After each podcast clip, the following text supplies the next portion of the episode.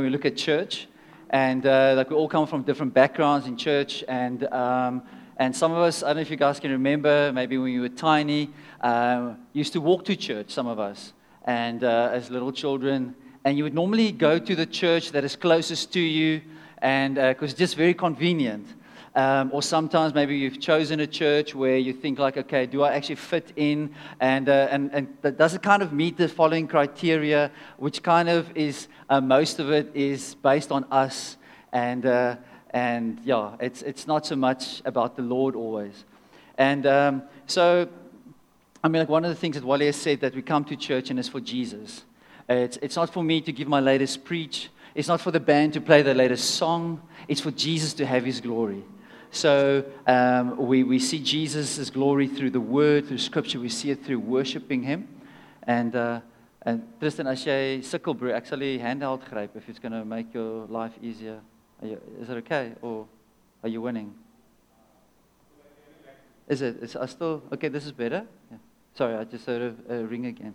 And uh, so you know, so we're in this, you know, like why do we go to church? You know, and why and why do we choose the churches that we choose? And uh, so tonight I would love just to break things, a few things down for us and just see what Scripture says. And there's a beautiful portion of Scripture that we find in Isaiah uh, chapter 41. So if you guys can turn your Bibles there, and we're going to see God's ways of doing things, not man's ways. Now, if you, I don't know if you, if you guys have ever been to Knysna perhaps, and when you drive in the garden route, you see all these pine trees, and you just check them rows, like just piled like that, lots of them. And they will plant plantations of these things. And normally they plant trees together and uh, like, like rose bushes together or pine trees together and things like that. But we're going to see something of God's way of planting and God's way of doing something. And I want to pull it through to church tonight. So if we can look at Isaiah chapter uh, 41 from verse 18. It says, and this is what God is saying. It says, and I will make rivers flow on barren heights. Now, now, okay, let's just quickly pause there. We're dealing with God who is supernatural and God that can do anything. And uh, so this is God at work here. And he says that he will make these rivers flow in barren heights. Like there's nothing there, but he will make it flow.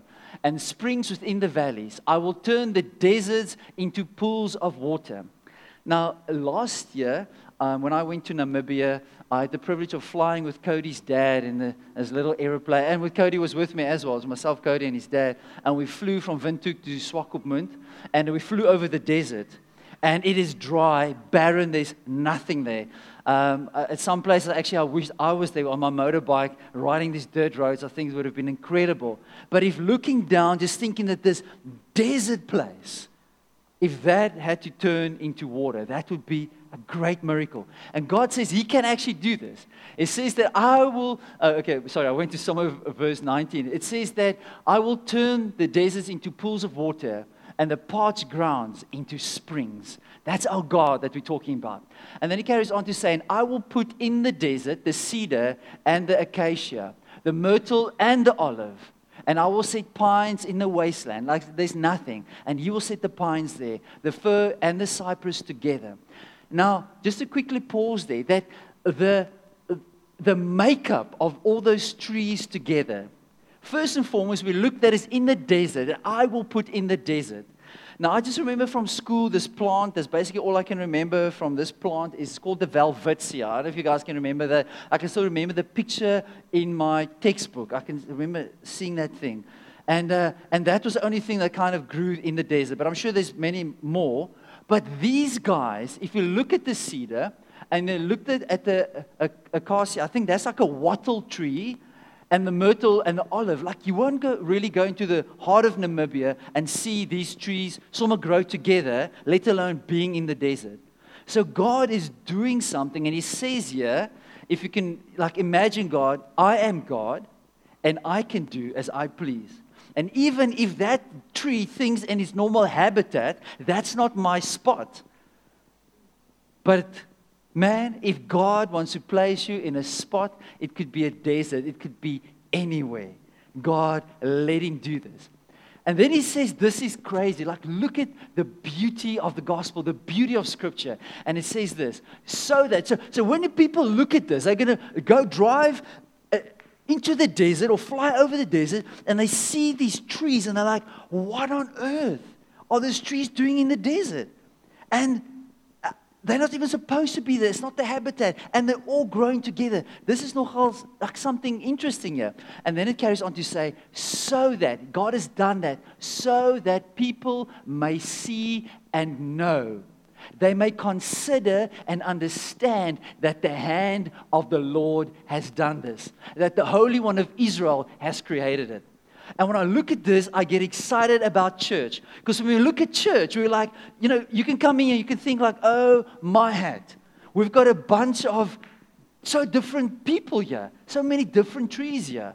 Like some of us, like, how did I get here? How did, how did God plant me here? Why did He plant me here? And look at this. It says this that people will see and that they will know and consider and understand that the hand of the Lord has done this and that the Holy One of Israel has created it. And I think this is so beautiful. This is so beautiful. And this is the Old Testament, and it's, it's great. And our God is the same then and as He is today. So when we look at church, God, God wants to plant you. It doesn't say anywhere in Scripture, actually going to see now in Scripture that God does the planting. Very important. So if this is your house, this is where God has planted you, then you need to ask yourself, then of course, am I flourishing? Am I actually producing fruit? Are people tasting of what the Lord has done in my life? And can they taste and see that the Lord is good? That is what God wants. So when God, uh, uh, when we look at the scripture now, the next one is in Psalms. And, um, and uh, if we look at Psalms, it's chapter 1, verse 3. Let's quickly look at Psalm 1, verse 3. So in this days, it says that, that this guy, that this person that loves the Lord, he will be like a tree planted by streams of water. And as in, he will be like a tree planted. He has been planted by streams of water. So God does this planting because he knows where you need to be. And we don't always see the things that God sees it. We look at things and we're like, nah, I don't think I would do it this way. I think lots of stuff that we do is not the same as God. I think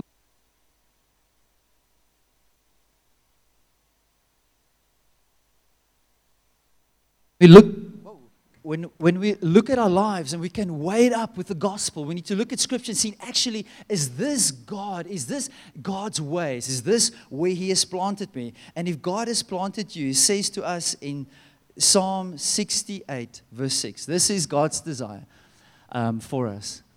He says, God sets the lonely in families. Hey, isn't that beautiful? God does the setting. So, you and I, we need to posture ourselves in a way of God, where do you want to put me? And we posture ourselves humbly and we posture ourselves in a way that God, you can do the planting.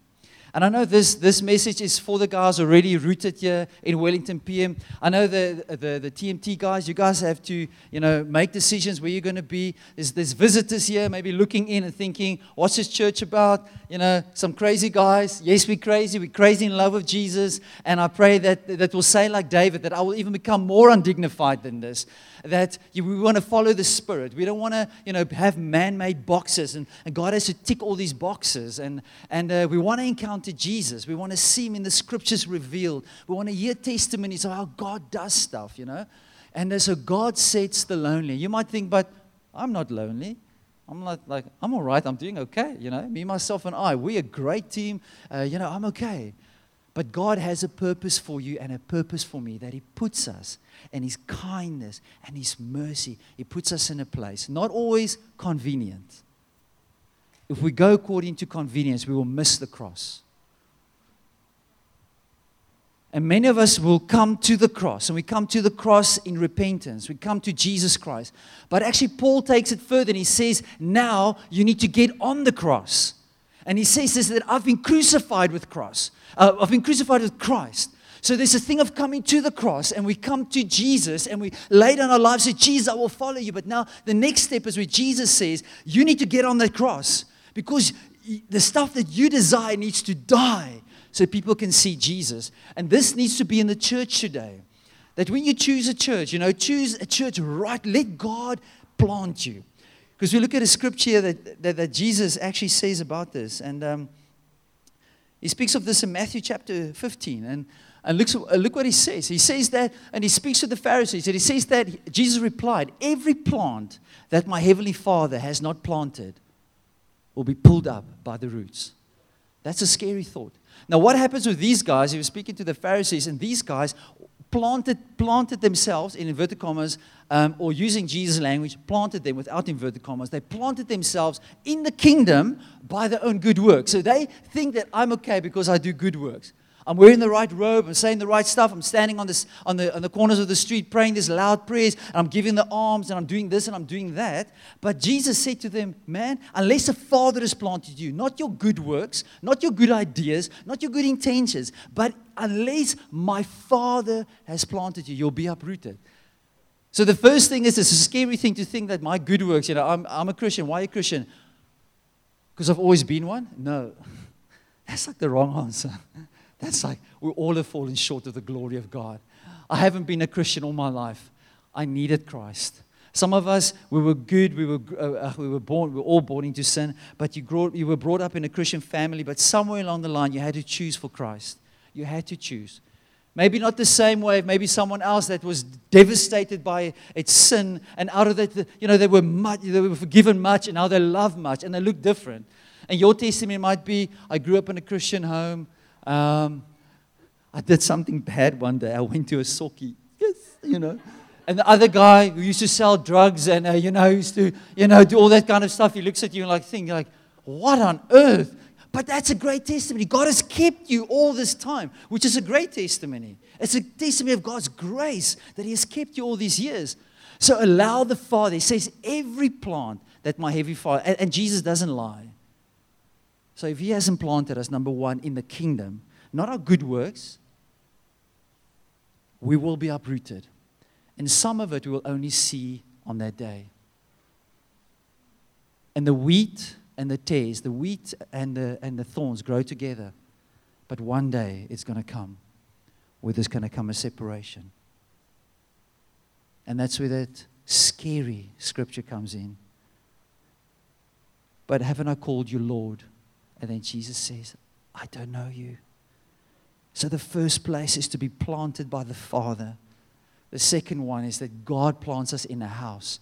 Nowhere in Scripture can we see, and we've looked in Scripture where we do Christianity by ourselves. Never does the Bible does not endorse that. The Bible always says family. It always says unity. It always says love one another. It always says esteem one another. It speaks of that togetherness. And we're going to see this this amazing scripture that we find here in 1 Corinthians chapter 12. It is beautiful. And it says the body, and it speaks of the body of Christ. The body is a unit, though it is made up of many parts. And though all its parts are many, they form one body. So it is with Christ. For we were all baptized by one Spirit into one body, whether Jews or Greeks, slave or free, and we were all given one Spirit to drink. Now the body is not made up of one part, but of many. And that is the beautiful picture of, of the body. We're not all the same. Because if we were one piece, and you might think that the Bible actually says the guy that looks to have the most honor, he actually is the least. So some one might say, oh, that guy standing behind the pulpit, or the guy that led, or the person that led there, they deserve great honor. No, we actually should take the place of, of a servant. And, and we don't need all, we mustn't have the honor. There's one person that needs honor, and his name is Jesus. So it says there's many parts. And if you all want to be a preacher, then you're missing the boat. Or if you all want to be a, a, a community leader, which is like a cell leader, a small group leader, if, if you all want to be it, we miss the boat. It's like there's stuff for every one of us. And God's very creative. Like He can put all of us together, He puts all those trees together. And the scripture carries on to say, And if the foot should say, Because I am not the hand, I do not belong to the body. That's so sad. If we can look at that and say, sheesh, I'm not as wild as these guys. This is, this is the church for the young. Uh, I will take that as a compliment myself because, uh, you know, I would say amen and thank you, brother. But any case, but this is not the church for the young. It doesn't, it doesn't, um, it doesn't demonstrate the body well, family well, if it's just young. It, a, a church is just old also doesn't demonstrate the kingdom of God well. It doesn't demonstrate the kingdom of God well if it's, if it's just just the rich, or just the poor, or just the famous, or just the whatever, you know, all the skateboarders, or all the bike riders, or whatever. That doesn't display the kingdom of God. God is creative, and He puts all these body parts. I mean, like tonight when you go and brush your hair and, uh, and whatever, brush your teeth. I struggled actually to get my toothbrush this morning uh, for some odd reason. Um, there was about five or six of our toothbrushes that were um, divinely confiscated, and uh, we found them this morning in, a, in, in solidly frozen. solidly frozen. Uh, we, we, had a leaders camp this weekend, and someone abducted some of, some of the guys' toothbrushes and put them all together in water, froze them overnight. And this morning, like my toothbrush was lying right next to, to Wally's toothbrush. And I don't know what he had last night, but what he had was on his toothbrush, was on my toothbrush, was in my mouth. It was like, that's family. that's family, Oaks. which was amazing. So, so there's no places. Sorry, I don't belong here because these guys are, all, like I say, they're all so young. They don't need me. Yes, we need you. I'm like, we need your wisdom. If you've got grace, the Bible says it brings wisdom. We need you. We need every single one. Maybe you, you, you rock up and you say, like, yes, man, I didn't see any Ferraris parked here. It's like, sure, shame. These guys they don't have, like, they don't have Ferraris. We need you. We need you, you with your Ferrari. You know, we need to get the gospel out there fast, you know. So, so you know, we, we need you, you know. So, like, don't say like, oh no, they don't need me. We need you, okay? Because we want to take the gospel into the nations. So it carries on, on saying that it would not, um, not for that reason cease to be a part of the body. And if the ear should say, because I um, am not an eye, I do not belong to the body it would not for that reason cease to be part of the body. Listen to this. Okay, sorry, verse 18 is the one crunch, but let's read 17 first.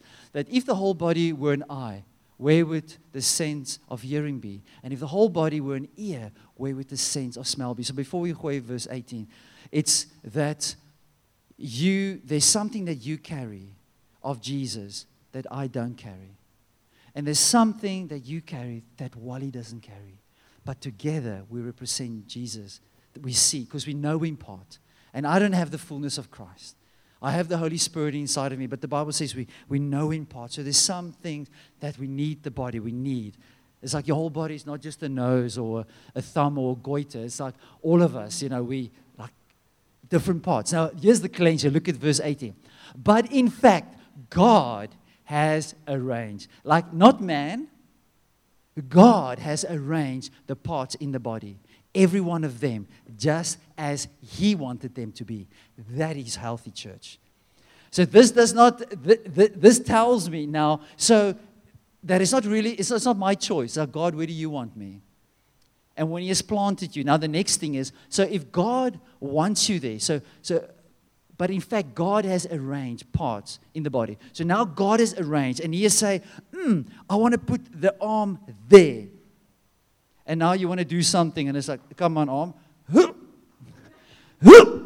And it's like, okay, come on, arm, do something. It's like He's not doing His part.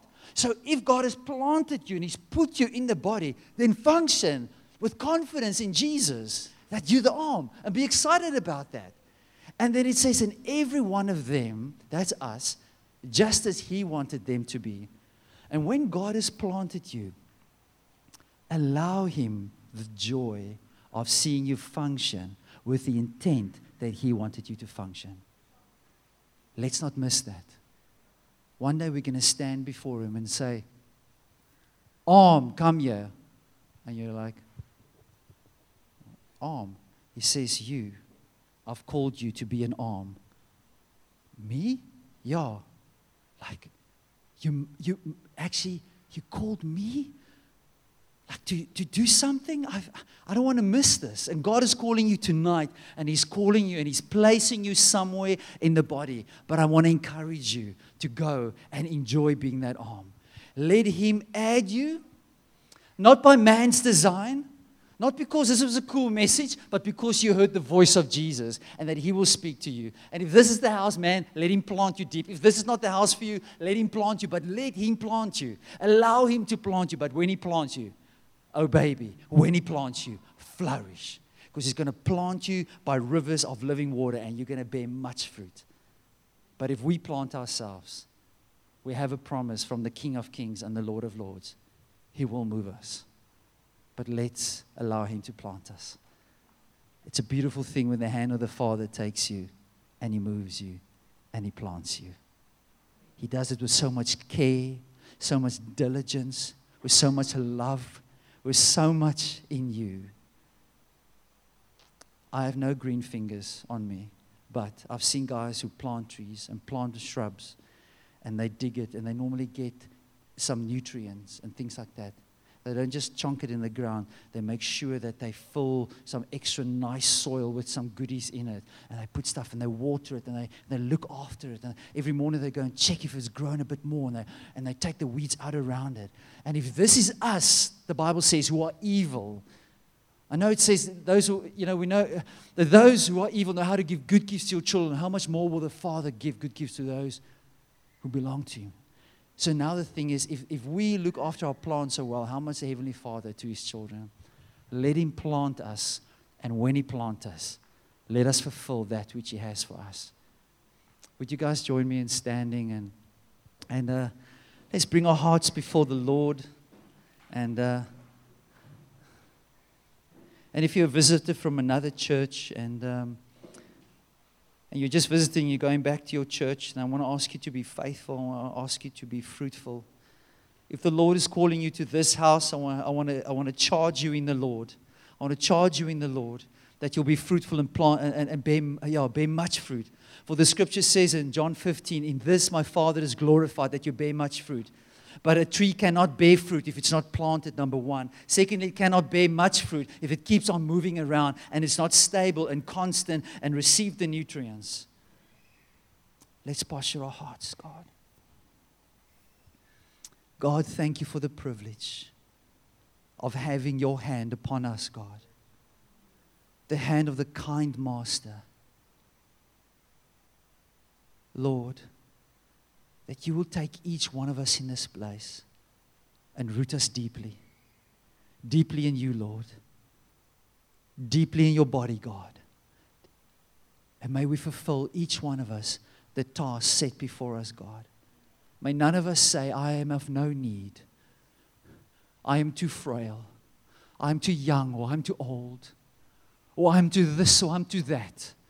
But God, I pray, Lord, that you'll stir our hearts, Lord to let go of ourselves, let go of that pot plant that we find ourselves so comfortable in. And we'll lift up those leaves, those arms, and say, Lord, you can plant me.